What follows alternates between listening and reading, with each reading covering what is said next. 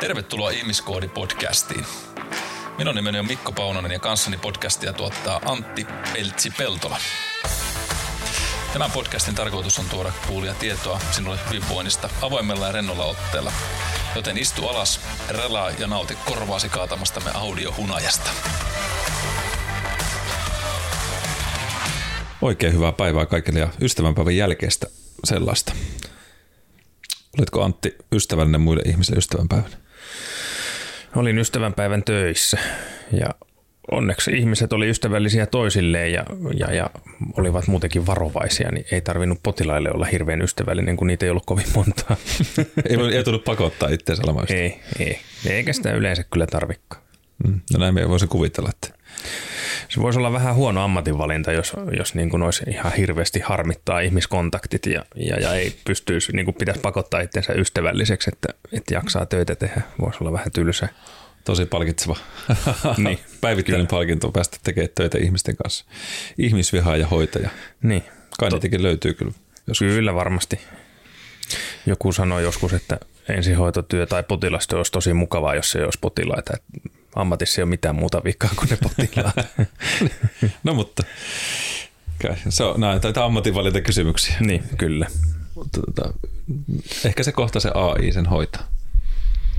Niin, en tiedä. Autonomiset autot ja kyllä. tekoäly hoitaa päätöksenteon. Niin siitä se... sitten, mä oon varmaan kyllä jo eläkkeellä siinä vaiheessa, kun niin, siihen asti päästään. Paitsi kun Suomen eläkeikä nousee koko ajan, ei tästä välttämättä olla. Niin, eihän mullakaan. Kohta tulee 40 mittaria 30 vuotta vissiin työuraa jäljellä suurin piirtein. Juuri näin, joo joo. Wup, ei. Wup. Jipi. No mutta sitä odotellessa, mehän kerätään mm. tehdä monta hyvää podcastia tässä. Kyllä, on, on vielä vuosia jäljellä, oh. toivottavasti. Joo, mutta kaikille vielä tälleen taanehtien takautuvasti hyvät ystävänpäivät, jos, jos teille ei kukaan toivottanut, me toivotaan nyt. Hyvää ystävänpäivää. Hyvää ystävänpäivää. Tähän pitää sanoa, että eilen oli semmoinen pieni tieltä suistuminen, raskas liikenne oli ollut liukkaalla tiellä ja suistunut ojan puolelle ja kelleen ei mitään sattunut, mutta siihen jäi palokunta vielä ohjaamaan liikennettä ja ottamaan hinausautoja ja muuta ja siinä oli se puolen tusinaa pelastajaa seiso seiso tienposkessa, niin me kun lähdettiin siitä kohteesta pois, niin meillä on semmoinen mellakka mikrofoni, millä voi huuella auto ulkopuolelle, niin mm niin, niin hälytyssireeniä sijaan huudettiin sieltä auton sisältä, että hyvää ystävänpäivää, hyvää ystävänpäivää, kun ajettiin ohi. Sinne ne jäi pakkasen pönöttämään. Ottiko ne sen hyvällä vai pahalla? Niin, niin vaan kuittailla että miltä tämä tuntuu teistä. Joo, Tähän samaan voisi sanoa, että kun nyt toivotettiin kaikille tämmöinen myöhästynyt ystävänpäivät, niin samalla voisi nyt, kun tästä ajattelin toivotuksia toivottaa, niin hyvää juhannusta. Hyvää juhannusta ja hyvää syntymäpäivää kaikille. Että jos nyt käy sitten silleen, että kukaan ei sinua muistanut syntymäpäivänä, niin kuuntele tämä jakso, niin me toivotettiin. Hmm. Olet muuten ihan loistava tyyppi. Kyllä. Hyvä, hyvä, hyvä synttäri. no niin kun näin asiallisesti tämä aloitettiin ja muiden ihmisten muistamisella, niin nyt sitten päästäänkin itse pähkinään siihen pää, päävihannekseen. Näin se menee. Ja, tota, ja emme tiedä, tästä nyt ei välttämättä saatu mitään hyvää tämmöistä aasinsiltaa tähän päivän aiheeseen, mutta jo, jollain tavalla kuitenkin nojaten siihen, että puhuttiin tästä työstä ja puhuttiin siitä, että miten ne asiat, niitä tulee niin kuin muistettua ihmisiä erilaiset tämmöisellä juhlahetkillä tai, tai tärkeinä päiväteemoina, niin mitä tuo kalenteri vuosina ilmoittelee, on ystävänpäivät ja on naisten päivä ja miesten päivää ja ja henkilöiden päivä varmaan tulevaisuudessa, niin, niin, tota, niin tämä on semmoinen, mistä joskus muistelisin, että ollaan ehkä puhuttu, mutta että nyt puhutaan vähän ehkä paatoksellisemmin, on se, että, että aikahan on sellainen käsite, mikä kulkee, tai se on ihmisen luoma käsite tietyllä määrin. Toki voidaan ajatella, että planeetat noudattaa tietynlaista rytmiä, josta se on lähtenyt miettimään, että hetkinen, miksi tulee ilta, miksi tulee päivä, ja se näyttäisi menevän tietyllä vauhdilla, niin niin siitä se lienee, että se aika käsite on jossain määrin tullut. Ja sitten jos me kysytään kvanttifyysikolta, niin olisi erilainen tapa sanoa tästä ajasta. Mm. Ja jos kysytään yläasteen oppilailta ja opettajilta, niin on erilainen aikakäsite tässäkin, että miltä se aika tuntuu, mutta, mutta se kuitenkin kulkee sitä. Me ei oikeastaan voida, vaikka toi kolmas nainen kanssa oli, joka laulaa, että kuka voisin kellot seisauttaa ja ajan pysäyttää. Eikö Saat olla. Joo. Joo. En muista kappaleen nimeä, mutta se, siinä oli... Vai oliko suurlähettilä? Eikö suurlähettilä? Niin oli, totta. Niin siinä ne laulaa sitä, että kuka voisi kellot seisauttaa. Niin, niin se, se kulkee koko aika, halutaan me ei tai ei, meidän solut, telomerit siellä vähenee ja puolittuu ja, ja ihmetellään, kun tämä ikuista elämää ei kuitenkaan saada. Sekin voisi olla myöskin kirous. Tätähän ihmiset joskus tavoitelleet ja mm. Highlanderis aikanaan, Highlander 80-luvun leffaksi nyt oli, niin kertoo myöskin sen nurjan puolesta historiallisesti, että jos ajatellaan sitä, että se oot elänyt tietyn aikakauden ja sulla on ollut ystäviä ja sitten ne on kuollut pois, mutta siellä vaan jatkat porskuttamista, niin mm. muistan se jossain vaiheessa tämä Duncan MacLeod, joka siinä oli tämä MacLeod, tämä Highlander, niin se jossain vaiheessa sitä, tai se, se oli minusta kovattu aika kauniisti, kun se hautasi sen oman vaimonsa sitten, kun se oli jo vanha nainen, niin se oli, sit jotenkin sen tuli semmoinen just, että, että, että kuinka monta kertaa enää niin kuin haluaa uskaltaa rakastua uudelleen, koska aina joutuu hautaan ne muut, jotka oli hänellä lähellä. Ja, ja mm. tavallaan se erakoituminen tuli sille sitten se yhtenä, vähän niin kuin ei, ei siihen liikaa tartuttu, mutta se oli jotenkin tietyllä tavalla semmoinen kaunis kohta siinä myöskin, että, että, että kuinka monta elämää se oli elänytkin jo ja nyt, nyt hän joutui hautaamaan tai ja, ja tavallaan oli valinnut kuitenkin se rakkauden ja joutui luopumaan siitä ja sitten ystävät, jotka huomaavat, että se vaan vanhenee, ja sitten se piti vaihtaa identiteettiä ja näin edespäin. Mutta,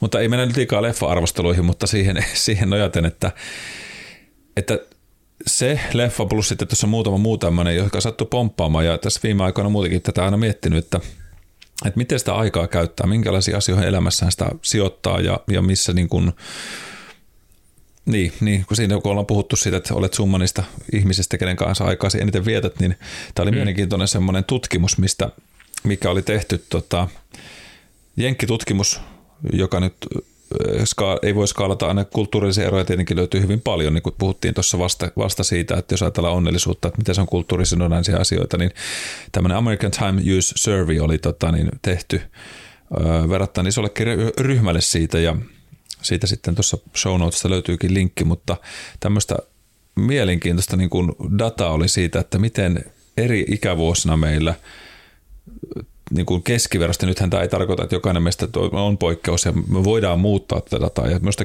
tärkeintä ja hienointa sen oli minusta lähteä miettimään sitä silleen, että tässä kun itse on kuitenkin niin kuin elämän puolivälin kantturoissa, jos mietitään sellaista elinikäennusten näkökulmaa, eli voisi ajatella olevansa keski-ikäinen. Mm. Hirveän myöntää. Mutta näin se vaan menee mieleltäni kuitenkin teini. Ää, niin tota... Se ei ole mitenkään tullut esiin tässä.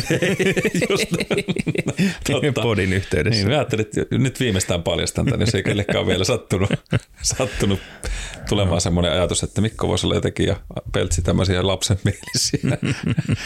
Muun muassa itse asiassa eilen, kun oli opettamassa tuolla Tanhuara urheiluopistossa Latja LPT-opiskelijoita ja niillä on semmoinen PT-erikoistumisjakso siellä, niin sitten ne hullut on laskeneet minut jopa heitä kouluttamaan, niin, niin tota, puhuttiin, se oli ehkä niin kuin pitkästä aikaa tässä parhaimpia aasinsiltoja, mitä jotenkin on pystynyt harhailemaan, niin hapenkulutuselimistöstä puhuttiin ja laktaateista, mutta sitten jossain mm. vaiheessa päädyttiin erektio. Niin musta on jo niin kuin jonkun asteinen suoritus, mm. mutta ei sitä sen enempää. tässä vaiheessa me varmaan tässäkin tullaan päätyä tähän jossain vaiheessa eri ikä, ikävuosissa, että miten se muuttuu toi heillä alkava sana, mutta, mutta ei mennä siihen kuitenkaan, vaikka nyt aika semmoisen itselleni heitin hyvän syötön tuossa. Mm, kyllä. se oli, se oli niin kuin laidan kautta lap, omaa lapaa Kyllä, mm. seinäsyöttö. Niin, tota, niin se, että et, et miten tämä elämä kuljettaa eri ikävuosina ja missä tapahtuu semmoisia taitepisteitä siitä, että – että meillä tulee muutoksia siihen meidän oman elämän dynamiikkaan niihin ihmisiin, kenen kanssa me vietetään aikaa ja mistä me joudutaan jossain näkökulmassa myös luopumaan. Ja se oli minusta aika her- hyvin herättävä ja, ja semmoinen, mikä ainakin itseänsä tässä ikävuodessa laittoi katsoa vähän taaksepäin sitä elättyä elämää, puntaroimaan niitä valintoja, mitä on tehnyt ja myös kirkasti aika paljon sellaisia, että, niin kuin, tai saa enemmän sellaiseksi konkretiaksi läsnä olevaksi sitä, että mitä hän tästä tulisi ja kannattaisi tehdä oikeasti ja mitä valinta on tehnyt ja mitä todellakin haluan tulla tekemään tästä eteenpäin myös. Ja nyt me toivon, että tässä kun käydään läpi tämmöinen ajan lyhyt historia, miten tämä tutkimuksetkin on näyttänyt olevan, niin toivon mukaan herättää myös teitä kuulijoita siihen, että pohditte vähän sitä omaa elämää ja eli vaipuko sitä alhoon, jos huomaatte, että no ei saakin, että on missannut, vaan aina me haluan uskoa, että koskaan ei ole liian myöhäistä isoja osa asioita tehdä. Totta kai on olemassa asioita, jotka vaan ne meni ja niitä ei saa takaisin. Sitähän tämä elämä on luopumista kuitenkin enimmäkseen, mutta, mutta, tota, mutta että jos löytyy semmoisia hyviä merkityksiä, niin, niin tartu, tartuppa näihin ajatuksiin. Ja tähän nyt alka, alkaa, niin kuuntelin, tämän me muista joskus mainitsinkin, tämän Jesse Itzlerin kommentin, kun se joskus oli yhdessä podcastissa tai tämmöisessä haastattelussa sanoi sitä, että hän miettii suhdettaan vanhempiin ja ja kun hän on siinä 50 ja hänen vanhemmassa 890 kantturoissa silloin, niin, niin se sitten sanoi sitä just, että hän rupesi miettimään, kun hänellä ei ikinä tuntunut aikaa löytyvän että niille, tai aina puhuu, että pitää tulla käymään, pitää tulla käymään. Sitten rupesi miettimään, että milloin viimeksi hän on käynyt vanhempiensa luona ja ne asui siinä vieressä osavaltiossa, joka ei nyt ollut kuitenkaan määrättömän pitkä matka. Mm. Ja hänellä oli kaikki aika ja resurssit ja mahdollisuudet siihen, että ei ole kyse siitä, mutta oli vaan aina jotain tuli tilalle. Niin sanoi, että hän katsoi, nyt ei tämän luvun vaan niin kuin en muista faktisesti, mutta, mutta tyyli, että jos ajatteli kolmea vuotta, niin hän oli käynyt neljä kertaa vanhemmilla pyörähtää. Ja sitten rupesi askeet hetkinen, että tässä, että jos nyt katsotaan sitä elinikäennustetta ja ne vanhemmat on 75-vuotiaita ja ne mm. eläisi ehkä 85 niin tarkoittaako tämä sitä, että hän näkisi noin kahdeksan kertaa niitä vanhempia tai yhdeksän kertaa tässä seuraavien vuosien aikana. se on muuten aika helvetin vähän. Mm, kyllä. Että et olit päivän tai kaksikaan, niin sekä ei tee paljon. Niin tämä oli mielenkiintoinen sen, sen takia, että että sitten jos me mietitään myöskin semmoisia asioita vielä pohjustuksena siihen, että mitkä asiat niin kuin muodostaa sitä ajasta merkityksellä, niin jos me ajatellaan sitä niin, että vielä peilaten niin kun mennään näihin ikävuosiasioihin, että jos mietitään, että kuinka monta kesää tai viikonloppua tai mulla on elämässä itselle jäljellä ja sitten, sitten että miten se muuttaa merkityksellisyyttä mulle, että jos me katson taaksepäin vaikka asioita tai kysyisin sulta Peltsi, että, että, että, että miten paljon siihen muistat vaikka siitä, että kuka on viimeisimmät viisi Grammy-palkinnon voittajaa? Tuleeko mieleen? En tiedä varmaan yhden yhtä. Just näin. tai vaikka, että kuinka monta olympiakultamitalistia on viime, viime vuo, tota, vaikka yleisurheilukisosta tullut. Muistaako niitä tuosta vaan? No ei vaikka muista uinnista. kyllä niitäkään. Jos uinnista on aika pitkä aika, että mitallia tullut olympialaisista. Mm. Mutta jos miettii vaikka ketä mitallista, niin tulisiko mieleen viittä olympiakultamitalistia uinnista? Geneerisesti. No geneerisesti varmaan ne perus Phelps ja Torpe, mutta siihen ne sitten varmaan loppuskin. Niin. Eikö se ole hurjaa? Mm. Ja sitten kun ajattelee, että uinti on ollut sulle kuitenkin se mm. the thing jossain vaiheessa. Täytyy kyllä tähän kohtaan sivuhuomautuksen sanoa, että just eilen töissä kateltiin, kun Dohassa on nyt MM-kisat, mm. uinnin MM-kisat. Ja siinä työparille tuumasinkin, että milloin mä oon viimeksi kattonut uintikisoja. Niin. niin si- niin. Siitäkin on niin kuin, ihan niin kuin katsomalla katsonut, niin varmaan kymmenkunta vuotta. Mm. Se on jotenkin jäänyt niin, niin sivuun sitten, kun itse lopetti harrastuksen, niin, niin, niin ei ole tullut vaan seurattua. Kyllä.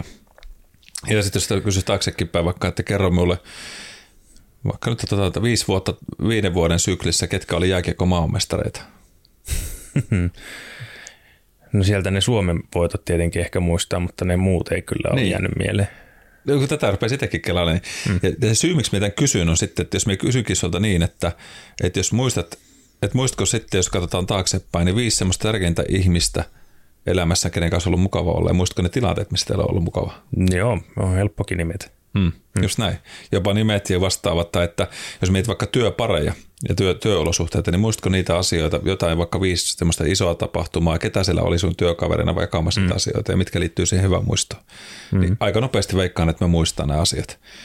Että ei vitsinään, että oli muuta juttu. Tai entäs sitten, jos me kysyn niin, että että jos mietit omia vanhempias vaikka tai sun sisarusta tai veliä tai vastaavaa, jos näitä on, niin, niin muistatko niistä semmoisia huippuhetkiä helposti, joku vaikka viisi kappaletta, jos pitää nimetä? Mitkä on ollut sitten, mitkä jäänyt mieleen. Mm-hmm. Niin tämä on nyt se pointti, mitä me ehkä enemmän, se ei tarkoita sitä, että nämä Dohan kisat tai, tai kultamitalistit tai Grammy-voittajat ei ole tärkeitä asioita. Mutta jos me mm. mietitään omaa elämää ja niitä, mitä me kerään sitä muistoa itselle, niin ne on noita, jotka herättää tunteita. Ne on niitä, jotka on niin merkityksellisiä asioita ollut elämässä. Ja, ja sitä, sit, tätä kun mä rupesin kysymään itseltä, niin mietin just sitä, että – miksi ne ihmiset, joita me kuitenkin, joiden kanssa me on saatu ne parhaimmat niin kuin fiilikset ja ne uskomattomat tarinat, mitä edelleen kertoo ja miettii, niin miksi me ei pidä niihin yhteyttä enää? Ne oli jo, että mitä väliä oli, vaikka me oltiin kymmenen vuotta sitten työkavereita, niin miksi me en saakeli vielä soita niille, että hei, kuis menee. Ja okei, siellä voi olla jotain sellaisia, että on tullut, tullut kärhämään ja bisnes mennyt pieleen ja näin edespäin, mutta, mm. mutta, ei se, mutta väitän kuitenkin, että siellä on paljon sellaisia asioita, että miksi niitä ei voisi vaalia uudelleen. Ja tämä menee siihen, kategoriaan, että kun minä tätä aikaisemmin tätä Jesse Itzerin pätkää kuuntelin, tästä on nyt aikaa varmaan 8-9 vuotta. Ja tämän on saattanut siis mainita, mutta siinä vaiheessa me tein samana päivänä sen tempun, että Meillä oli WhatsApp-ryhmän. Mä sanoin, keräsin sinne mun vanhat kavereita, mitä oli mm. semmoisia lapsen ystäviä Savonlinnan ajoilta ja laitan niille jätkille sen videolinkin ja sanoin, että kattokaa tää. Ja, ja nyt äijät, me yritetään nähdä seuraavana kesänä.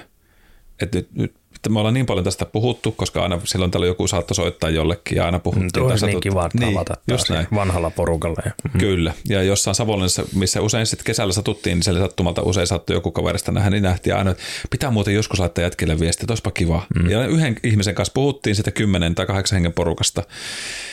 Ja perhana viekö sen, sen videon jälkeen moni sanoi, että ei jumaliste, miten loistava pätkä, että, että mites, mites tässä. Mä sanoin, että mulla on ehdotus, mennään Espanjaan, vuokrataan kämppä, ollaan viikko siellä. Mm. Eikä, eikä mikään ryyppyreissu, vaan sille, että me vietetään oikeasti siellä aikaa.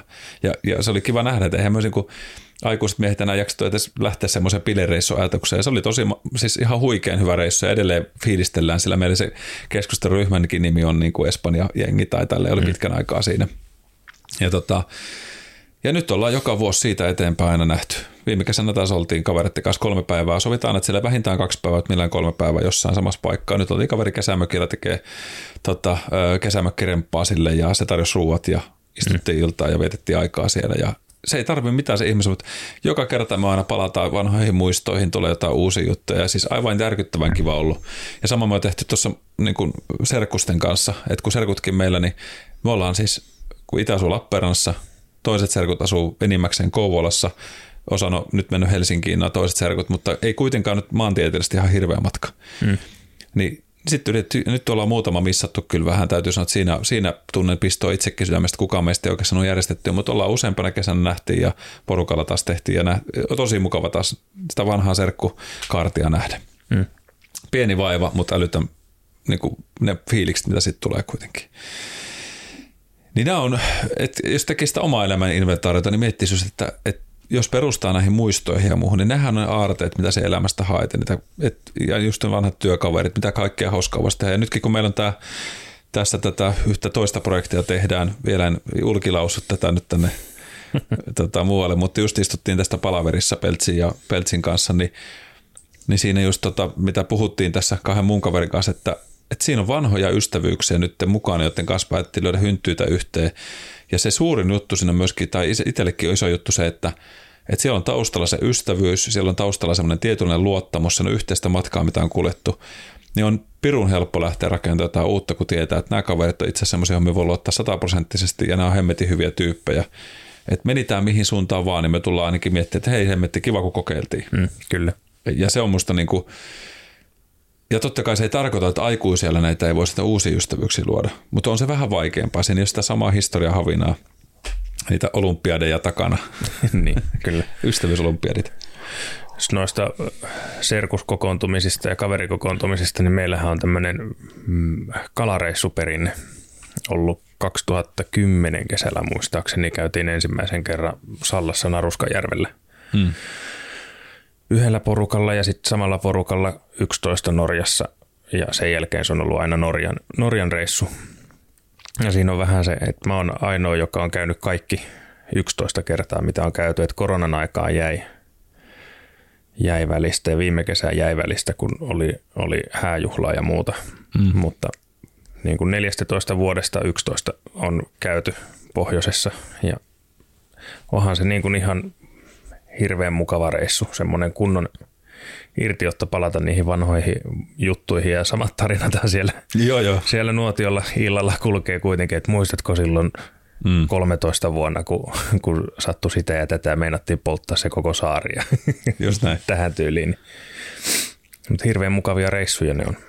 Kyllä on. Vaikka se onkin vain kerran vuodessa. Ja niihin ihmisiin, siis porukka, kenestä se koostuu, on niitä, joihin on yhteyksissä niin kuin kuukausittain kuitenkin, että on pikkuveli on mukana siinä porukassa ja tälleen. Niin ei ole silleen, että se on se ainut kerta vuodessa, mutta silti tärkeä niin kuin kohokohta kesään tai kesän lopetus oikeastaan, kun se on aina siellä heinä, heinä-elokuun taitteessa se reissu. Kyllä. Joo, just näin. Itselläkin tuossa muutamia kavereihin pidetään yhteyttä tästä, tästä tietystä porukasta, mutta sitten yritetään, että kaikki päästään se samaan mm. tapahtumaan sitten jossain vaiheessa. Ja osa ystävistä taas toistensa kanssa siellä, että siellä niin kuin on, että vähän niin kuin keskustelut risteilee ja nyt oli taas keskusteluryhmässä, niin kun oli presidentinvaaleja, niin hirveät spekulaatiot siellä porukalla ja huuleheitto ja muuta. Että sitten se kommunikaatio säilyy siellä, vaikka ei nähdäkään ja se on tosi Joo. kiva. Jotkut on enemmän äänes kuin toiset sieltä, mutta, mutta kyllä toi, kyllä me itse ainakin, se jotenkin niin pysäytti siihen ja tajus, että, että ne on semmoisia pieniä elämän tähtihetkiä myös nähdä sitä ystäväpiiriä. Mulla on, esimerkiksi isällä on sanonut, että mä monta kertaa niin kadehdin ollut sitä. Me yritettiin tämä sama tehdä samalla tavalla tuon armeijaporukan kanssa omasta saapumiserästä, mutta ne on ajattele, mun isä on kuitenkin 75-vuotias, hmm. ää, niin ne on nähnyt sillä arme- armeijan jengillä, mikä niillä oli aikana joka vuosi siitä lähtien. Ja niiden, siellä on niiden, tota, niin, ää, sitä, silloin se joku heidän ryhmänjohtaja oli ja kapteenikin on ollut pitkä aika, oli sinne mukana. Nyt se kapteeni oli, jos nyt oikein muista, niin, niin tavallaan sehän on sitä tavallaan semmoista haikeutta, mutta sanoi itsekin isä, että, että kyllähän sieltä on porukkaa tippunut pois aika luonnollisen poistuman kautta just, että, mm. ei, että ei ole vain enää sitten täällä maailmassa olleet, mutta edelleen siellä toistakymmentä tyyppiä on. Niitä oli kuitenkin yli 30 silloin, kun aloitti sen perinteen. Joo. Tämä on se hieno. Samantyyppinen porukka oli meidän fajalla. Mä en tiedä, onko se kokoontuuko ne enää, mutta puhuttiin aina veikkausporukasta. Hmm. En mä tiedä, onko tästä ollut joskus puhettakin. Mä en muista Joo.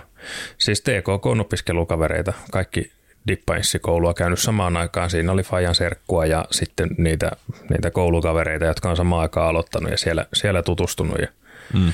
Olisiko niitä seitsemän tyyppiä ollut. Ja kerran kuussa muistaakseni, vai oliko kahdesti kuussa aina kokoontui. Yksi asui Lohjalla ja me asuttiin silloin Keravalla tai alun perin Helsingissä ja yksi asui Espoossa ja sitten aina jonkun luokse koko porukka kokoontui. Olisiko ollut keskiviikko, keitettiin kahvit, juotiin kahvit ja syötiin pullat ja sitten tehtiin lauantai vakio veikkauskierrokselle niin kuin rivi. Kyllä, kyllä. Ja niillä oli semmoinen musta, mustakantinen, vahakantinen viihko, missä oli sieltä jostain 80-luvun alkupuolelta niin kuin kirjanpito. Et kierrosnumero, vuosi ja kierrosnumero ja paljon laitettiin rahaa ja paljon tuli sisään ja niin. kuka on sijoittanut kassaa ja miten on jaettu voittoja. Ja ei ne koskaan mitään isompaa voittanut, mutta, mutta se pointti olikin just se, että näkee niin kuin tasaisin mm. väliajoin tulee tavattua. Tuo on kyllä ollut hienosti, jos parikin kertaa kuussa on pystynyt näkemään tuolla. Joo. Aika Ainakin kerran kuussa se mun mielestä oli. Se oli lapsille aina semmoinen, että piti lähteä johonkin, istua autossa tunti jonnekin Lohjalle, minkä takia me tänne mennään. Ja sitten jos to, sattuu olemaan vielä joku perhe, jossa ei ole lapsia, niin sitten lapset on siellä keskenään lukee Akuankaan taskukirjaa ja kiroilee. Eikö voi jo mennä kotiin, että mitä me täällä noita samoja homeisia kuponkeja rasteja laittelette niihin, kun ei asiasta mitään ymmärtänyt. Niin, mutta, kyllä. Totta. Mutta hieno perinne oli. Joo, ja sitä jälkeenpäin sitä miettii, itsekin, tota, että minkälaisia perinteitä sitä voisi muodostaa. Ja kyllä että semmoinen, mikä harmittaa – Toki itsellä on sitten toisenlaisten jutut, mitä syntyy siinä omassa perheessä ja omien mm. lastensa kanssa, mutta muistan silloin vähän sama tämä Meillä oli siis tämmöiset vuotuiset marjaretket, mitä järjesti isä ja veli, veljen kanssa. Että niillä oli, tota, oli semmoinen tota, Desibeli-niminen paatti, mihin mahtui, olikohan 15 vai 18 henkeä siihen mahtui siihen semmoisen laivaan. Ja tota, ne sitten – niin silloin se käytännössä oli sitä, että iskän kaksi veljää ja sitten muutamat muut sukulaiset siinä mukana ja mummot. Ja sitten me pikkulapset siellä sitten oltiin aina omia lapsia. Me oltiin silloin kuitenkin sitä, niin kuin, mitähän nyt voisi sanoa, kuuden ja kymmenen ikävuoden mm. välillä silloin, mitä niitä reissuja tehtiin. Tehtiin tämmöinen marjaretki ja siellä oltiin usein se kolme neljä päivää, melkein viikko siellä saarissa. Käytiin vähän eri paikoissa ja no lapsillehan se oli enemmän sitä, nähtiin serkukset keskenään siinä, mm. siinä ja se oli hauskaa leikkiä siellä rantakallioilla ja sitten meidän piti kuitenkin aina kerätä joku pikkusankkomaria sieltä. Ja, ja se oli kyllä niin kuin, no se oli kyllä tosi kiva. Me muistan, yksi parhaita aina muistoja jotenkin semmoisia, mihin aina tarttuu, on se ilta aina, kun tuli ja lähdettiin sitten nukkumaan niihin kajuttoihin siinä. Mutta sitten siinä esimerkiksi niin kuin se, ne fiilikset just, että se vepasto, mikä siellä hurisee siellä laivassa. Mm. Ja sitten ne istuu aina siihen keski semmoiseen paikkaan, missä oli iso pöytä siinä laivan keskellä ja keittiö, ja sitten ne pelas korttia porukalla siellä Joo. illalla. Niin se oli aina niin, mä muistan lapsena, miten kiva oli kuunnella niitä höpötyksiä ja naururemakkaa, mitä sieltä tuli, ja siihen aina nukahti. ja eihän sitä itse korttia päässyt vielä pelaamaan silloin, kun ei sitä osannutkaan, mutta siinä aina välillä että sit pikkupoikana vielä käy vähän pyörähtää ja, ja kuuntelee sitä hommaa, niin se oli oikeasti, niin kuin me pysty vieläkin menemään niihin muistoihin. Ja tämä on semmoinen, mitä itse toivot, että omille lapsille voisi antaa semmoisia jotain lämpimiä muistoa noista, että vaikka se nyt ei ole kamariaretki tai joku vastaava, mutta että muodostuu semmoinen joku perinne. Niin, kyllä. Niin se on aika, aika hienoa juttu, koska kyllä ne muistot sitten, vaikka, vaikka sitä voi ajatella, että no, ne on niitä ollutta ja mennyttä, niin kyllä niistä muistoista myös saa todella paljon voimaa ja, ja mm-hmm. semmoista niin kuin silloin niinä hetkinä, kun tuntuu, että oot, oot vähän ehkä alha, alhoissa, niin tulee aina palattua johonkin asioihin. Ja toisaalta sitten ne myös rikastuttaa sitä sun omaa elämää ja saattaa tulla uusia oivalluksia, että hetken, että me voisinkin tehdä noita. Miksi me on unohtanut tämän? Ja että he, on tosi nastoja juttuja. Ja sitten sä viet niitä sinne omaan elämään tai ystävies kanssa just, että mitä on tärkeitä juttuja. Ja kyllä mm. ne vaan niin kuin, niin kuin sanoit itsekin, että sitä odottaa aina sitä retkeä, niin niin sitä makustelee vähän arjessa, että kohta pääsee taas ja vähän kiilottelee virveleitä sitten tai mm. mitä se ikinä onkaan. Että. Joka vuosi ostaa sen puolen tusinaa uistinta, kun ne jää aina, niin. aina se puolen tusinaa jää sinne jäämeren pohjaan. Ja. Kyllä, mutta se on se sijoitus, mikä kannattaa mm, tehdä sen, kyllä. sen huvin vuoksi, että pääsee taas luomaan uutta muistoa. Ja ne on kuitenkin mun mielestä niitä juttuja, mitkä myö, mitä ei rahalla voi ostaa. Mm. Ei, ei, ei niin kuin, ne on niin kuin pohjattoman arvokkaita asioita. Ja tästä päästään siihen tutkimukseen. Se oli tosi mielenkiintoinen. Show notesista näkyykin se Twitter-postaus myös siitä, siis tämmöinen kaveri kun, kun, kun, kun Shahil Bloom oli tehnyt sen tuonne Instagramiin semmoisen, tai se on varmaan ollut Xstä sitten otettu, mutta hmm. kuitenkin, eli Twitteristä. Tästä olisi naureskeltu, että se edelleen pitää niin kuin monen hmm. julkaisu laittaa tämä X sulussa Twitter. Twitter. Kyllä. Niin siinä oli siis tämmöisiä aika, äh, aika käppejä tai paaluja, missä tapahtuu mitäkin. Ja siellä oli esimerkiksi ensimmäinen, ensimmäinen tämmöinen markkeeraava ikästeppaus, mikä tapahtuu, niin on 18 vuoden iässä, jossa alkaa vähentyä radikaalisti aika, mitä viettää vanhempien sisällösten kanssa, koska tietysti mm. usein lähdetään joko armeijan mm, tai niin, mm. opiskelemaan muuta. Ja siinä, mitä ne statistiikkaa katsoi läpi, niin se jatkuu aina tuohon 26 ikävuoteen asti semmoinen pikkuhiljaa laskeminen siinä vauhissa. Mm. Ja 20 ikävuoden jälkeen se niin kuin tekee plateau, eli se jää siihen.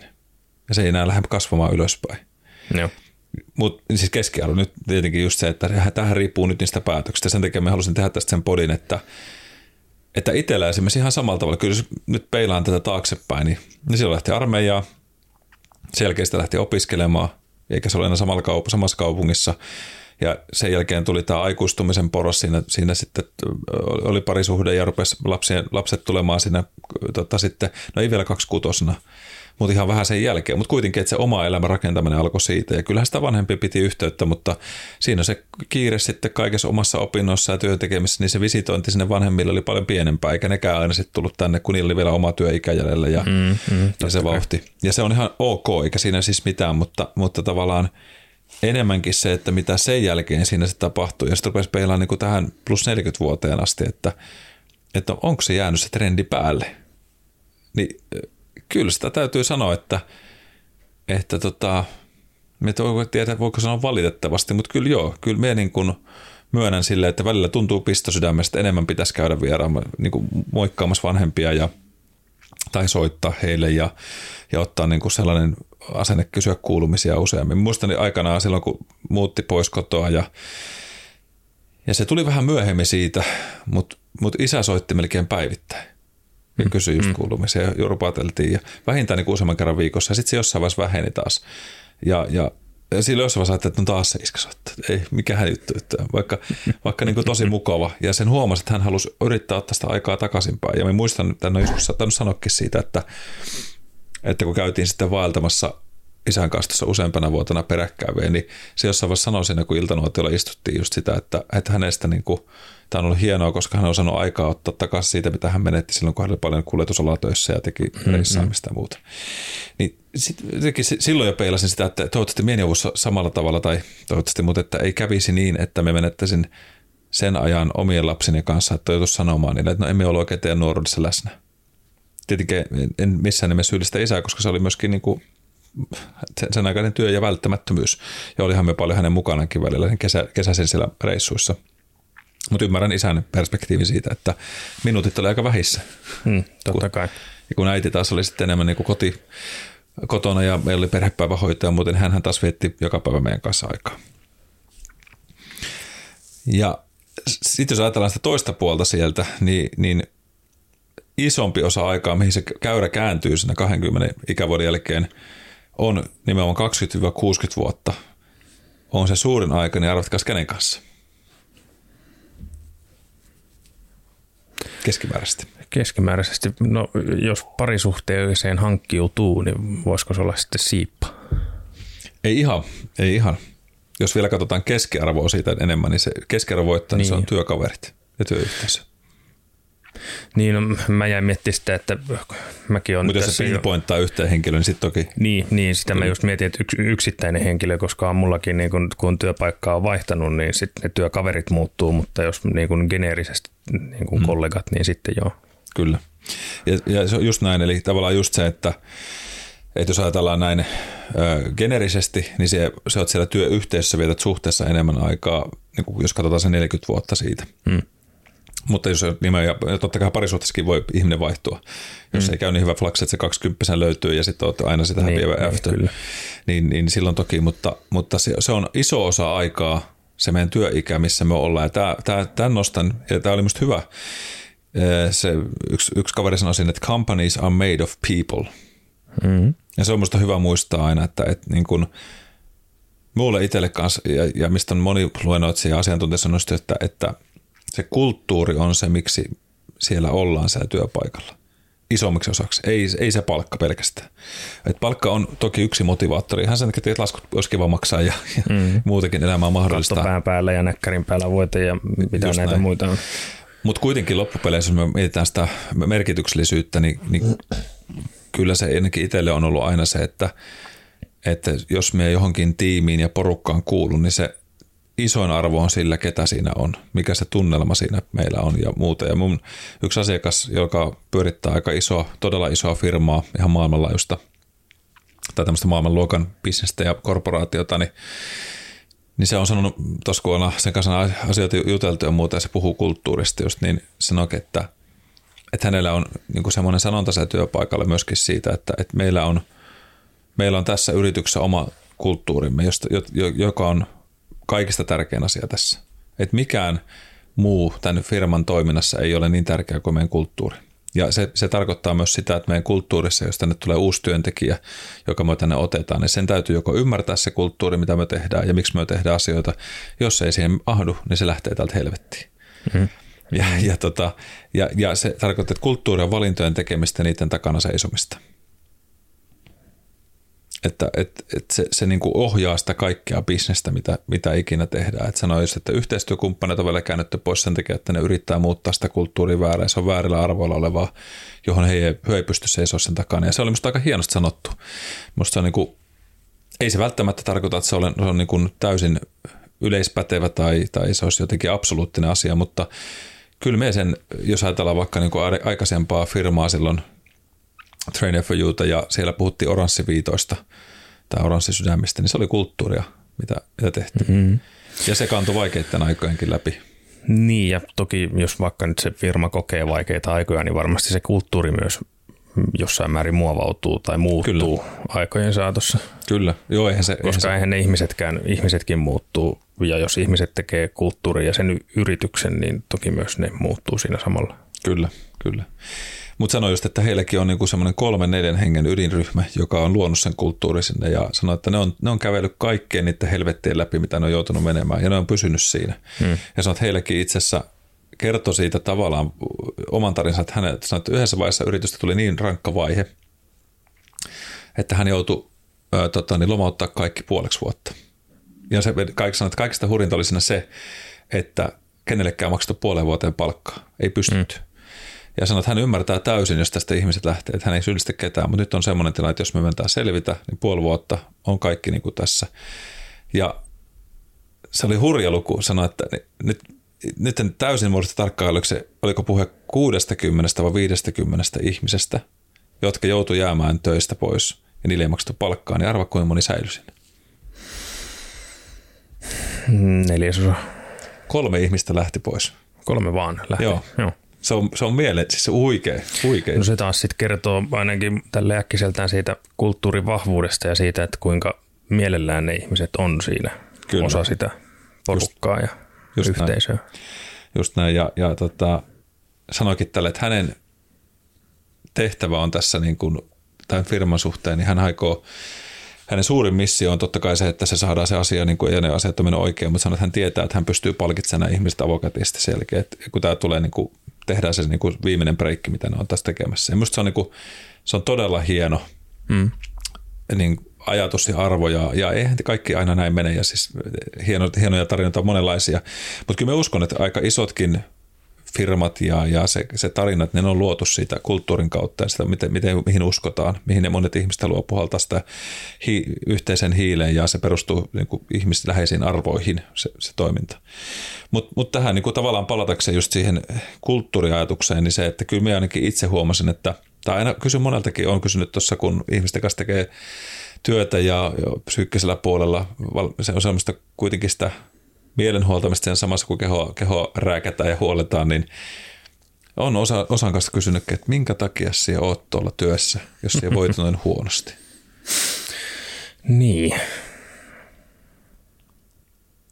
En tiedä, mikä siihen sitten ihmiset ajaa. Onko se se, ei uskalla. Mm. Se on se turvallinen, helppo vaihtoehto. Sieltä tulee se leipä, leipä pöytään ja, ja kinkkua siihen päälle, ettei uskalla niin kuin irrottautua siitä ja ot- ottaa sitä epävarmuutta itselleen, että mitä sitten, jos, jos joku muu paikka ei olekaan kuitenkaan sitten parempi. Mm. Joo, siis valtaosa vastannut mm. tämän, että mitä me on siis sanonut näitä vastauksia, että ei, ei, ei me kelpaa mihinkään muualle enää, ei tämän ikäisenä enää, tiedätkö, nyt ollaan 50 tai 55 ja tavallaan me sen ymmärrän, mm. että, että kun tullaan siihen jälkimmäiseen puoliskoon työuraa ja on jo paljon takana, niin, niin sitten, että halutaanko palkata enää sitä, joka on kohta viiden vuoden päästä lähes eläkkeelle. Mutta tällä hetkellä itse asiassa aika paljon tehdään sitä, että palkataan, koska niillä on valtavat vuosipääoma osaamista ja sitä, sitä mm. tietoa, mikä on ihan korvaamatonta jos ei sä kolmeksi vuodeksi sen kaveri vielä opettaa niitä uusia talentteja, niin kyllähän se niin kuin ostat ihan valtavan hyvän sijoituksen siinä. Mm, ja, siinä on hirveän määrä henkistä pääomaa. Kyllä. Tulee niin kuin kyllä. kaupan päällisenä, kun palkkaa kokeneemman ihmisen. Just näin. Että totta kai siellä voi olla sitä iskostuneita jääriä, sit, jotka ei pysty muuttumaan, mutta sen voit leipata pois. Sehän on se asia erikseen, mutta, mutta tavallaan tämä pelkohan on sellainen, mikä ohjaa paljon. Ja, mm. itsekin nyt omakohtainen kokemus silloin, kun päätti muuttaa suuntaa tietyllä tavalla turvallisesta ympäristöstä täysin taas siihen yrittäjän arvaamattomuuteen ja muuhun, niin, niin ne on niin kuin asioita, joissa aina joutuu pohtimaan, että kyllä me ymmärrän niitä päätöksen vaikeuksia ja, ja, ja tavallaan sitä merkityksellisyyttä, niin se on, mutta kyllä se, että, ne ihmiset on äärettömän tärkeä ympäristö, kenen kanssa sitä teet. Ja niin kuin, jos jotain itse voisi sanoa tässä vuosien kokemuksella, kun on totta kai itsekin vaihtanut työpaikkoja, niin se ei tarkoita siis nyt sitä jälleen kerran, että ne muut ihmiset olisi paskoja, vaan se on kysymys mm-hmm. siitä, että sieltä vaan asetu siihen heidän kulttuurinsa. That's why. Eli en, tässä niin kuin haluan kuulijoillekin kertoa sen niin, että eli ajatelko sitä näin, että, että Mikko lähti sen takia vaikka pois, että ihmiset on paskoja tai jotain muuta, vai ei se ole sitä, vaan heidän kulttuuri on sellainen, mikä mulle ei ole enää muun tämänhetkisen elämän, niin kun sanoit, että kulttuuri muuttuu ja ajatukset muuttuu, ihmiset muuttuu niin silloin se niin itsellekin oli, että mun kutsumus oli enemmän mennä toiseen suuntaan. Ja me huomasin, että me en vaan enää, niin se ei ole se ympäristö, missä me pystyn toteuttamaan itseni parhaiten. Ja silloin se on, niin kuin, koska siinä olisi voinut olla, jäädä, mutta sitten me mietin sitä koko ajan, että jos me katson sitten joskus elämää taaksepäin, ja me eivät, että no emme tehnyt sitä päätöstä kuitenkaan, emme lähtenytkään kokeilemaan, kun me en uskaltanut. Niin mm-hmm. se on niin kuin musta jotenkin sellainen, että emme halua sitä joutua sanomaan itselleni. Mieluummin mm. me sanon silleen, että no helvetti kokeilin ja tuli joko suksesta tai sitten ei, mutta sitten me vaihdoin, me kokeilin ainakin, ainakin me näin, että mitä sitten voi tulla. Ja annoin mahdollisuuden sille. Itsellä tuo on ollut silleen helppoa, kun on kunnallisella puolella töissä ja on tämä hieno asia nimeltä virkavapaa olemassa, mm. niin sitä voi lähteä kokeilemaan sen turvin, että on aina se pakoreitti takaisin sinne. Kyllä. Niin kuin, että jos rupeaa hannaamaan, niin sitten voi palata takaisin siihen vanhaan. Ja sillehän itse asiassa on tehnytkin, että se koululla, kun kävi opettamassa, niin virkavapaallahan mä olin ja palasin sitten takaisin niihin vanhoihin hommiin, mutta, mm. Hyvä, että tuli lähettyä. Just näin. Nyt ainakin näkee, että okei, mm. tuo oli semmoinen mielenkiintoista, mutta ei ehkä mulle. Mm. Vähän kokeilla. Ainakaan just nyt tässä vaiheessa. Että... Kyllä. Ja toihan on sellainen sitten todella arvokas tukiverkko, taustaverkko, että ei tarvitse hypätä niin. syvään päähän niin. sille, että aukeakohan laskuvari vai eikä aukea. Mutta, mutta... Otinko laskuvarjon vai eväseripu? Just näin laitoin selkeä. Fuck. Kyllä. Mutta kaikille teille miettikää paljon tätä ympäristöä ja sen vaikutusta. Et, et, ja totta kai sit myöskin, että jos, jos pystyt sen pitämään se, että työ on vain työtä, käyn tekemään sen, jotta me mahdollistan ne mukavat asiat arjessa, niin sehän on ihan vain.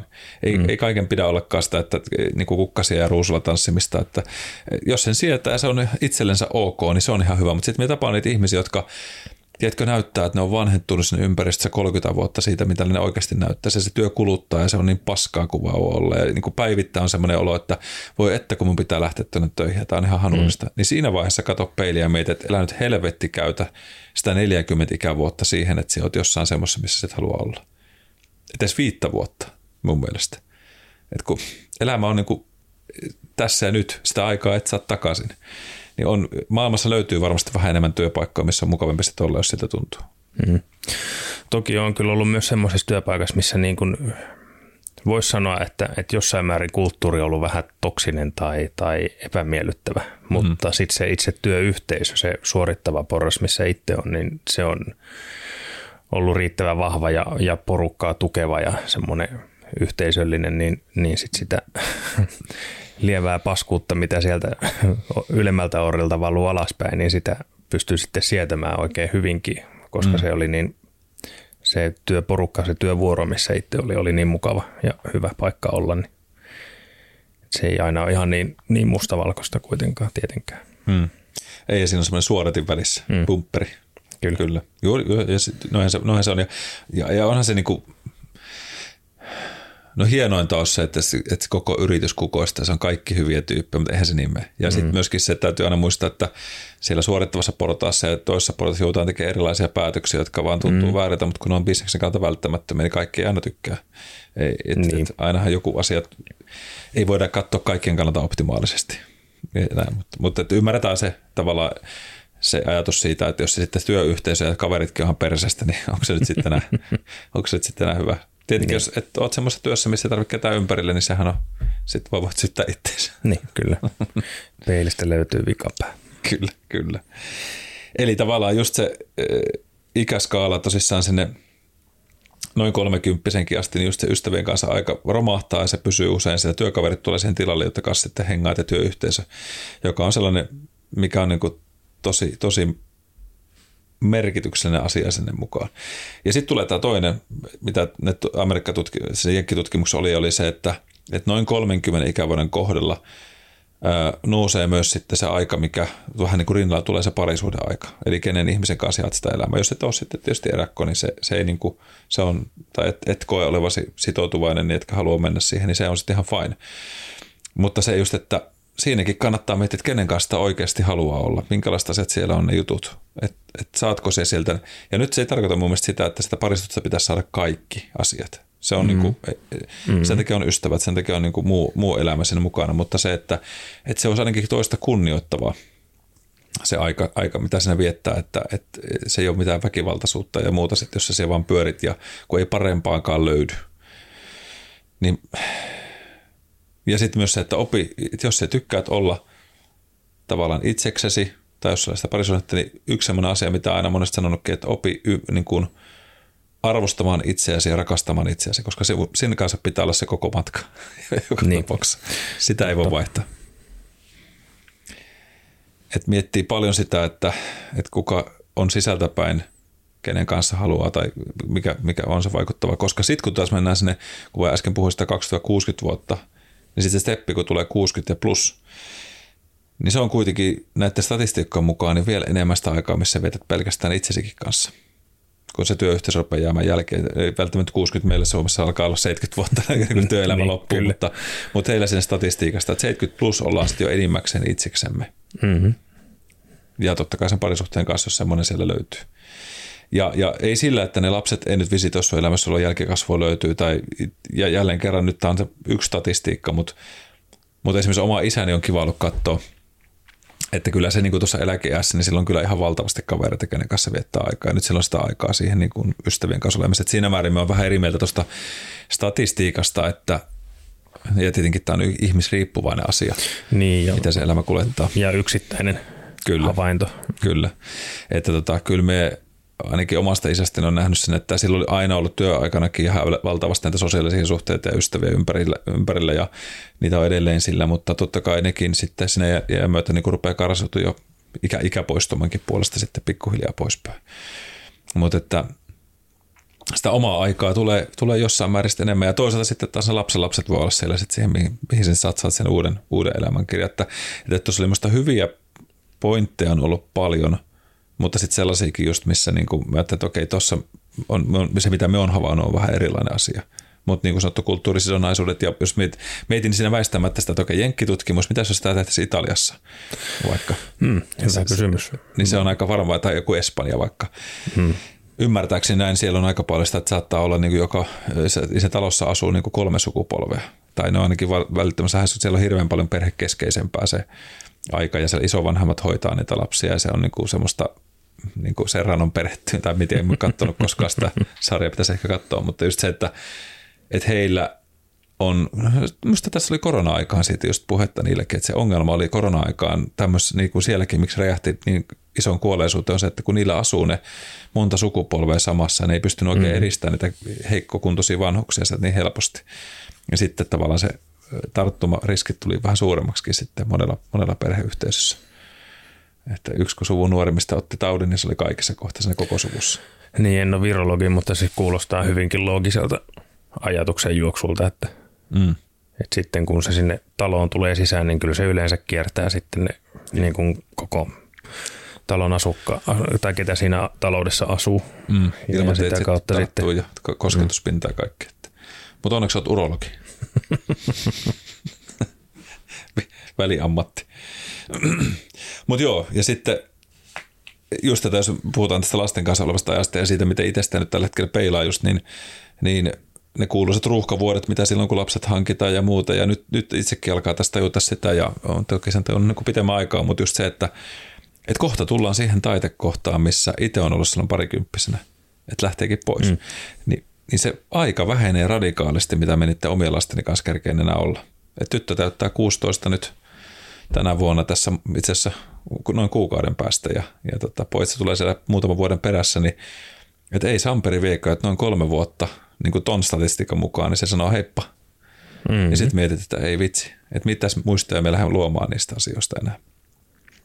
Ja sen takia tuossa on onneksi ollut sellaisia perinteitä, mitä on sen sijaan, että ei ole marjaretkille olla lähetty, kun ei ole paattia millä mennä, niin se tuskin olisi hirveän hauska mennä soutuveneelle lasten kanssa näin, mutta tota se, että, että on ollut semmoinen perinne muutamia reissuja vuodessa, mitä tehdään ja niitäkin huomaa, että lapset ottaa tosi paljon, niin niin toivois, että sitten kun ne on siinä iässä, kun ne rupeaa miettimään elämää taaksepäin, niin sille, että ei vitsi, ne oli kivoja juttuja, näitä me haluan vaan liittää eteenpäin, niin sitten jäänyt isästä kiva muisto tai, mm. tai niinku omista vanhemmista. Ihan sama se on ollut meille juhannus ja joulu on ollut aina, aina semmoisia perhejuhlia, että silloin kaikki kokoontuu yhteen ja, mm. ja nyt jälkeenpäin kun niitä miettii, niin on se ihan mukava, että tälleen siltä ajalta, mitä itse muistan, niin olisiko ehkä kaksi joulua koko eliniästä, että on ollut joutunut olemaan jouluaaton töissä ja ei ole jouluaattoa oltu yhdessä.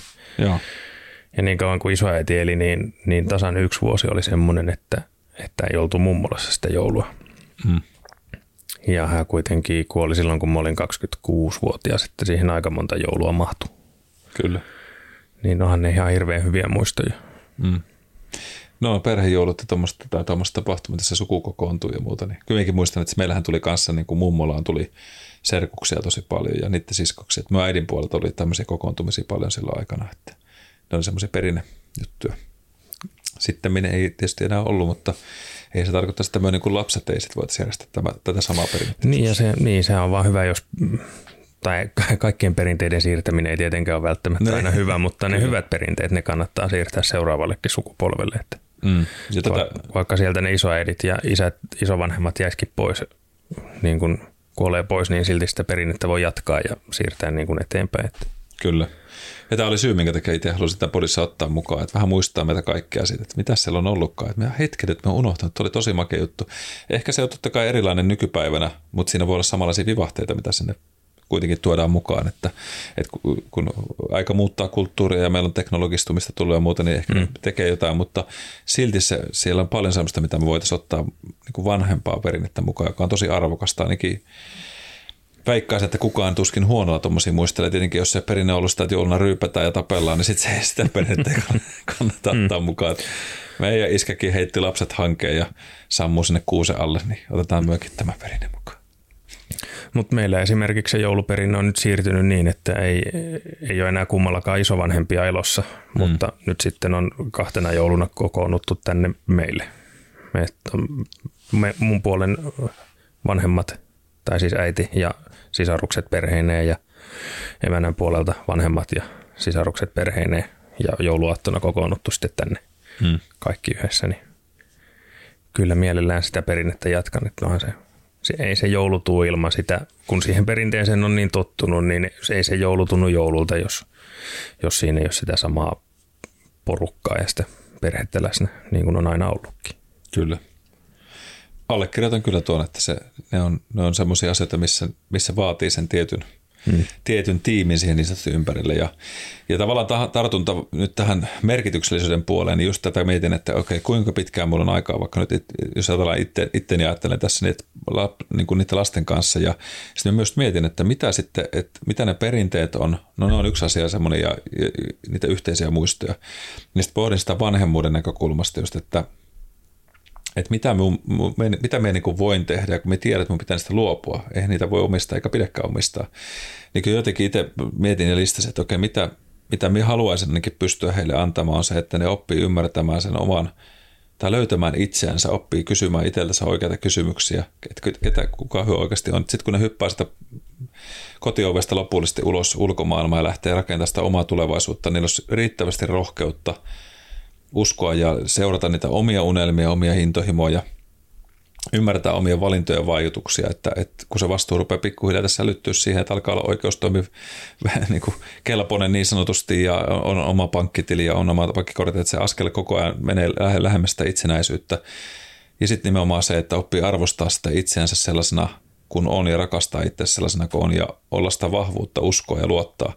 Ja plus sitten se, että, että tavallaan – ei ikinä ole, ei ole semmoista tilannetta, että ei voisi tulla takaisin kotiin tai, tai sanoa, että silloin kun on eksyksissä ja uskaltaa sanoa, että hei iskä, että, että tota, voidaanko jutella. Että mitään, ei ole semmoista, mitään semmoista asiaa, mitä ei voitaisiin keskustella tai ei, ei uskaltaisi epäonnistua ja ajatella, että no emme kelpaa. Mm-hmm. Että jos me menen tämmöiseen ammattiin tai musta jotain. Ja tästä, tästä täytyy kyllä sanoa, että silleen, hyvä semmoinen kiva onnistumisen tunne oli, kun tässä oli taanoin semmoinen vähän – omalla tytöllä semmoinen raskaampi asia, mitä se sinne joutui pohtimaan ja oli vähän tota, tiukka, tiukka tilanne tuolla koulussa, koulumaailmassa, niin sitten se laittoi mulle jälkeenpäin viestin, että ihana, että kun, on, että kun sinun kanssa pystyy ja pystyy keskustelemaan kaikista tällaista asioista ja se niin kuin ymmärrät, niin se oli kyllä semmoinen itselle, että, että, tota, että onneksi, onneksi on pystynyt tekemään sen, mm. koska itse on ainakin onneksi pystynyt myös omille vanhemmille aikanaan aikanaan kertoa kyllä vaikeimmistakin asioista ja ei ole koskaan tullut semmoinen olo, että ne ei niin kuin, no ei ne välttämättä tarvitsisi olla aina mun puolella eikä samaa mieltä, mutta ainakin ymmärtää ne kuuntelee ja oppii sitten niin kuin nostaa sitten semmoisia juttuja, että hei Mikko, ootko miettinyt tälleen tätä asiaa ja ja kun niitä mokia me elämässä me tullaan kai aina tekemään jossain, että hienoa on onnistu kaikessa, mutta kun ei sitä nyt aina niin mene, niin, niin sitä lempeyttä ja ymmärtävyyttä pystyisi antaa eteenpäin sitten. Et kuitenkin se tavoite olisi siltä, että että, että ne olisi riittävän itsenäisiä, että ne lähtee jopa pois, että, että niin kuin tekee niistä riittävän rohkeita, että joutuu luopumaan niistä. Sehän on ihan perseestä niin kuin paradoksi tavallaan, koska niin. samassa pelkää, että et halua luopua niistä niin kuin rakkaista lapsista, eikä nyt tavallaan luovu, mutta siis sillä, että ne mm. lähtee sitä pois. Ja, ja samalla haluat ne opettaa kuitenkin siihen, että siivet kantaa. Mm. Ja se on vaan jotenkin semmoinen, että muistan siis tyttöni kanssa tästä puhuneena just, että, että että, että mihin mennään. No lukio, lukio menee tota, näin kymmin tänne Lappeenrantaan, kun se nyt alkaa olla ensi vuonna sit se asia. Ja sitten rupesi miettimään, että no entäs jos se lähtisikin muu, vaikka sitten se että no ihan, että herra, se uskaltaisi vielä lähteä minnekään muu, muualle täältä, että, että ihana kun saa olla kotona ja näin. Mä sitten, että joo hyvä.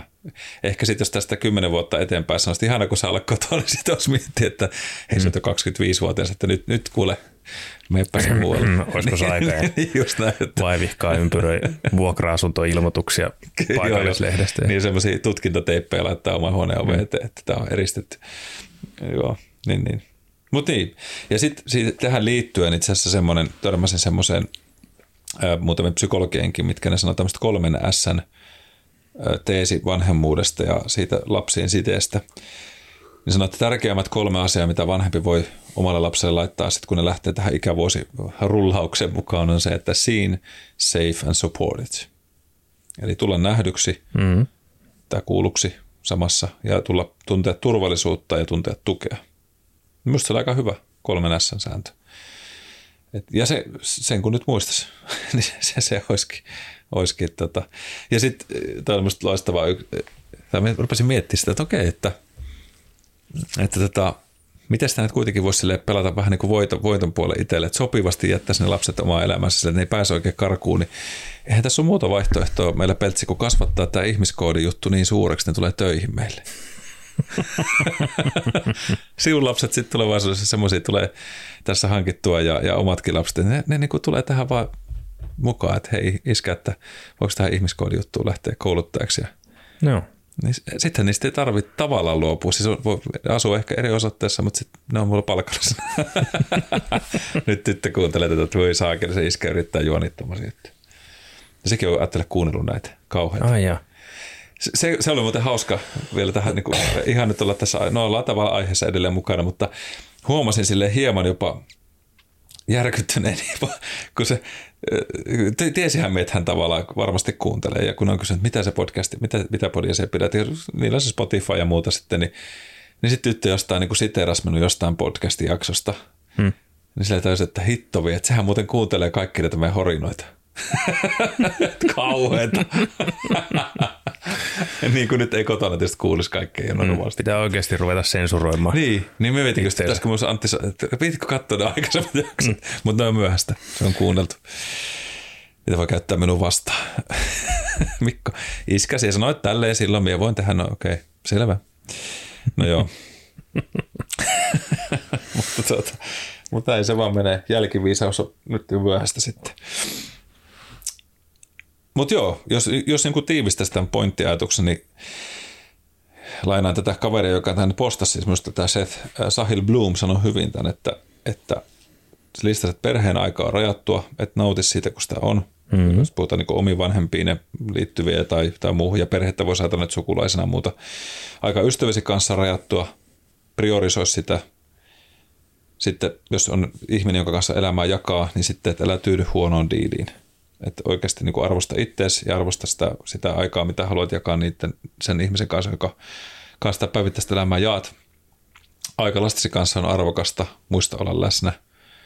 Työkaverit on elämäsi pitkäaikaisia kumppaneita ja työyhteisöt. Mieti, mihin sitä omaa energiaa, se mihin sitä niin kuin aikaa se laitat, koska se on kahdeksan tuntia päivässä – viisi kertaa viikossa, tai voi olla vähän riippuen työsuhteesta, mutta kuitenkin. niin, joillain on, mulle ei. niin, juuri näin. Ja yrittäjällä se on niin kuin 24 tuntia päivässä. Mm.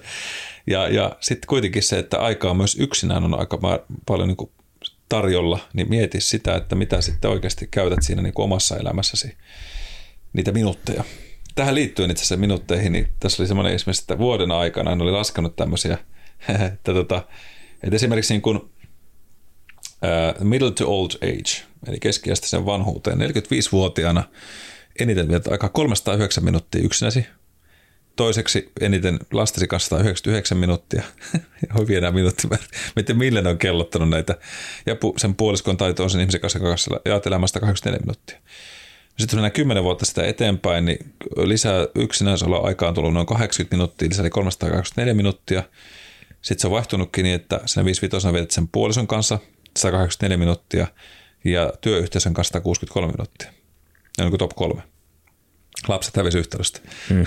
Ne, ne lähti sinne toiselle paikkakunnalle lukio. Niin, kyllä. Ja sitten 65-75 ikävuotta, niin ollaan aika samoissa minuutissa. Oma aika 444-463 minuuttia, eli siihen tuli taas vähän lisää aikaa. Toiseksi niiden taas puolisko yllättäen se nousee sinne 250 minuutin kantturoihin, eli sitten 184, noin 70 minuuttia lisää per, per vuosi. Ja kolmanneksi family, eli sitten siinä ajatellaan varmasti sitä, että, että sitten tulee ne lapsenlapset ja muuten 65. Jatkettu perhe tavallaan. Niin, 65 no. minuuttia viiva 56 minuuttia. Ihan mielenkiintoisia. Ja tässä oli sitten tämmöinen vielä, että Alone and Lonely – niin siellä on just laittu, että 15-vuotiaana 193 minuuttia ja 75-vuotiaana 463 minuuttia. Ja, siis, ja niin kuin jälleen tämä on vastatistiikkaa, eikä, eikä tietenkään tarkoita, että tässä niin kuin täytyy olla niin, kuin niin ei tarvitse ruveta tuntemaan huonommuutta siitä, että olen nyt 13 minuuttia niin. enemmän yksin tai, tai vähemmän perheen kanssa tai – Kyllä. Tai näin, että. Mutta se oli minusta mielenkiintoista dataa, mitä ne on kerännyt ja, ja minusta ennen kaikkea se, mitä me haluan tuosta itselle ammentaa ainakin, niin on se, että mihin perspektiiviin meidän asioita ajattelee. Just vähän miettiä, että no haluanko me viettää aikaa yksin, niin, että onko se ihan fine, ja viihdyks me myöskin yksinään, ja, ja mikä on yksinäisen merkitys, ja nykymaailmassa se tulee varmasti muuttua siinä vaiheessa, kun me ollaan, jos nähdään tuonne 80 ikävuotiaasti elämää, niin varmasti hyvin erilaista se se yksinäisyyden käsite mm. tai miten, miten maailma muuttuu ja muokkautuukaan näiden somen ja virtuaalisuuden kautta ja näin, mutta just se, että et, et miten se, jos me haluaisinkin vaan, että me käännänkin statistiikan puoleen, niin just, että sitoutan ne lapset siihen perheyritykseen mm. tai, tai just se, että todellakin se perinne ystävien kanssa, niin sitä tulee jatkamaan ja miettiä, että mitä kaikkea kivaa voi tehdä sen niin sanottu eläkeijän jälkeenkin niiden ihmisten kanssa. Mutta sitten just se, että emme halua sinne asti ottaa niitä, että no sittenhän mulla on aikaa. Tähän legendaarinen sanonta, että että sitten mm. me rupean tekemään, kun me jää eläkkeen, sitten me rupean tekemään näitä, kun niistä mä aina haaveillut. Niin kuitenkin sitten taas sitten saakeli tartun niihin asioihin myöskin jo siinä ajassa, kun on mahdollista kuitenkin. Että. Niin ja sitä kun ei koskaan tiedä, että, että voihan mäkin ajatella, että mun eläkeikä taitaa olla 67 vuotta peräti. Mm. Mutta mä uskallan väittää, että tässä ammatista, tästä ammatista en tule koskaan jäämään vanhuuseläkkeelle, vaan todennäköisempää on sairaseläke kymmenen vuotta aikaisemmin, noin niin kuin karkeasti. Niin sitten jos jättää asiat sillä, sillä ajatuksella justiin, että kun jään eläkkeelle, niin sitten voin tehdä näitä asioita, mutta voi olla, että voi. Mm. Mitäs jos mulla on selkä niin paskana, että mä en pysty? Just näin. Vaikka sitä aikaa olisikin laskennallisesti enemmän, jos se eläke tulee niin kuin aikaisemmin vastaan – mutta jos ei olekaan fyysisesti vaikka siinä kunnossa, että pystyy. Mm, just näin. Niin on vähän, vähän niin kuin vaarallinen ajatus lykätä sitten niitä, niitä omia intressejä niin kauas. Kyllä. Niin ja siis kyllä niin kuin omista vanhemmista niin tiedän esimerkiksi, että äidillä, äidi, äidillä niin fyysisesti on sille jo mennyt kunto kuitenkin siihen kuntoon, että hän ei esimerkiksi vaikka haluaisi tehdä jotain, niin ei pysty. Hmm. Ja, ja joutunut jättää sen takia niin kuin sellaisia juttujakin pois, että hän, hän niin kuin, no muistan kun sanoin silloin, kun itsellä oli 40 muutamia vuosi sitten, niin sitten me sanoin, että, että me haluan järjestää se, että lähdetään käymään eteläreissu. Että me tarjoan sen matkan kaikille omille vanhemmille ja näin, niin äiti sanoi, että ei hän, ei hän pysty, kun hän ei oikein pysty sinne liikkua, että hän ei mm. sitten voisi muuta kuin siellä huoneessa, ei sitten taas lähde kaupunkikierroksia ja muuta. Ja näki kuitenkin, että hän haluaisi, mutta kun sitten ei se fysiikka aina anna periksi. Niin se on tosi harmillista ja sitten taas miettii, että no, että totta, että eihän me voi häntä pakottaakaan, koska ei pysty. Ja sitten miettii, no voiko sitä reissua tehdä, tuntuuko se epäriltä äidille ja kaikki tämä, mm. että mutta tekin on niitä semmoisia, että just toi, mitä sanoit tuossa, niin just se, että, että mieluummin niin kuin – ja tietenkään ei nyt toivo, että jää sairauseläkkeelle, mutta että just, että entäs jos niitä käy, niin miksi nyt juuri tekisi nyt just niitä juttuja, että paras aika on tässä vaiheessa tarttua niihin muutoksiin. Ja jos nyt ihmiset heräs semmoinen kipinä, että hitto vie ne lapsuuden ystävät, että enpä ole muuten ottanut yhteyttä, on mietitty paljon ja pitänyt tehdä, niin, niin jos nyt ihmiskoodin kehotus tässä olisi meiltä kahdelta varmaan allekirjoitettu peltsitään myöskin, että tartu nyt siihen luuriin saatana. Mm. ja ota, ota ja laita se soitto sinne, että hei, mites ois? Joo, kuulostetaan semmoiselta vanhalta keskiön TV-mainokselta, että soita heti. Niin, kyllä, soita heti. Koska se, niin, ei kannata enää yhtä vuotta ottaa enempää. Tai mm. soita niille vanhemmille ja sanoo, että hei, että mitä kuuluu, voisinko tulla käymään. Kyllä tässä vielä loppuun sanottuna just oli itsekin tuossa Tanhuvaarassa just pari päivää kouluttamassa ja sitten matkaa Savonlinna on noin 14 minuuttia autolla. Niin siinä sitten mietin, kun oli koulutuspäivän jälkeen, me vanhemmille soittelin, että pitää, että tuu varmaan käymään. Ja, sain sitten itteni kiinni sitä ajatuksesta sen päivän päätteeksi, oli vähän väsynyt, kun oli kuitenkin jo positiivisella tavalla väsynyt opiskelijoiden kanssa kahdeksan tuntia tauttu menemään ja ollut tiukka entä sitten kun pääsi siihen tuvalle, niin sitten miettisin, että oho, tässä on niin kiva vähän köllähtää ja olla vaan. Sitten mietin, että, että jäisikö tähän kuitenkin. Hmm. Sitten muistin tämän aiheen, mistä menisin puhua, että en saa, että lähempä käymään. Että 15 minuuttia autossa ei ole pitkä aika. Sitten siinä pari hmm. tuntia tuli vanhempien kanssa höpötelty ja oli kyllä ihan älyttömän mukava nähdä taas heitä ja se ei ollut mistään pois itselle. Niin, ja just näin, että kuinka merkityksellistä se sitten heille oli. Hmm. Koska todennäköisesti olisin muuten istunut siinä sitten sängyllä katsoa joko telkkarista uinteja hmm. tai hiihtoa ja näitä, tai sitten tehdä töitä, jota kuitenkin ehtii tehdä ihan riittävän paljon, tai katsoa jotain Netflixiä. Hmm. Niin sille, että kyllä me tätä aikaa en halua vaihtaa, kun nyt on niin lähellä vielä tuossa porukoita. Että kyllä se olisi, olisin tuntenut huonoa omaa tuntoa kyllä, vaikka toki sitten se on myös inhimillistä välillä ottaa se oma aika ja mm. mutta kyllä se oli enemmän niin kuin plusmerkkistä se aika, mitä siinä omasta ajastani käytin omiin vanhempiin niin kuin toisinpäin. Että tästä nyt laitan itselleni tämmöisen ansiomerkin, suden, sudenpentöön ansiomerkin Mulla on tuossa meidän firma heijastimia, mä annan sulle yes. semmoisen palkinnoksen. Kyllä. Ei ole papukaijamerkkiä, mutta Mut heijastina. Toi on, toi on vielä parempi kyllä. Saako huomioon liivin? Sitä ei ole tarjota. niin iso teko tämä ei ollut vielä. Joo. Mutta mut tämmöinen näkymätön ihmiskoodi pinssin laitoin nyt itselleni. Vähän, vähän taputin itseni olalle. Hyvä ihminen. Mutta hei, äh, tota, niin. Oikeastaan tähän varmaan sinällään nyt hyvä lopettaa, kun saan tuon heijastimen. Nyt voi nyt, me sain se kalasteltua itse jotain kivaa tälle päivälle, niin, niin, tota, niin kuin sanottu, kehotukseen niin päätetään tämä ja toki hei, tästä nyt voisin sen verran pyytää kannustinta, että aina kiva saada kuulijoilta postia, mutta laita meille tietoa, jos tartuit ja teit tämän päätöksen, että miltä se tuntuu, minkälaisen mm. fiilistä tuli, niin olisi ihan makea kuulla, että oliko oikeasti niin kuin – teistä ketään, jotka sai kiinni tästä ajatuksesta just, että, että hemmetti soiko, enpä ole laittanut viestiä tai että nyt tämmöinen muutos tuli tehtyä, koska niin kuin sanoit itse noista Norjan reissusta ja muusta, niin kyllähän se on niitä muistoja, mitä me muistetaan oikeasti. En, jos joku nyt meistä teistä muisti Nobel-palkin, laittakaa ihmeessä meille Pulitzer-palkinto 5 top juttu. Tuli heti ensimmäisen mieleen muisti, eikä sekään ole paha juttu, se on vaan teidän erikoisuus mielessänne, mutta, tota, mm. mutta kyllä se oli hyvä kysymys itsellekin, että no hitto, ei sillä, että ne olisi tärkeää. Kyllä 95 maailmanmestaruuden muistaa jääkiekosta. Mm. Se on niin, mutta niin siihen liittyy se tunne. Niin, että siihen liittyy niin vahvasti se tunne. Ja tämä on se just se juttu, että se muistaa sen tunteen ja ne jutut ja ne aistit siinä vaiheessa, niin ne on juttuja, jotka, jotka niin kuin pysyy meissä. Ei siltä, että muu maailma ei ole merkityksellistä, mutta kerätäänpä nyt niitä hyviä muistoja lisää ja oikein loistavaa loppuviikkoa. Ensi kertaa. Ensi kertaa.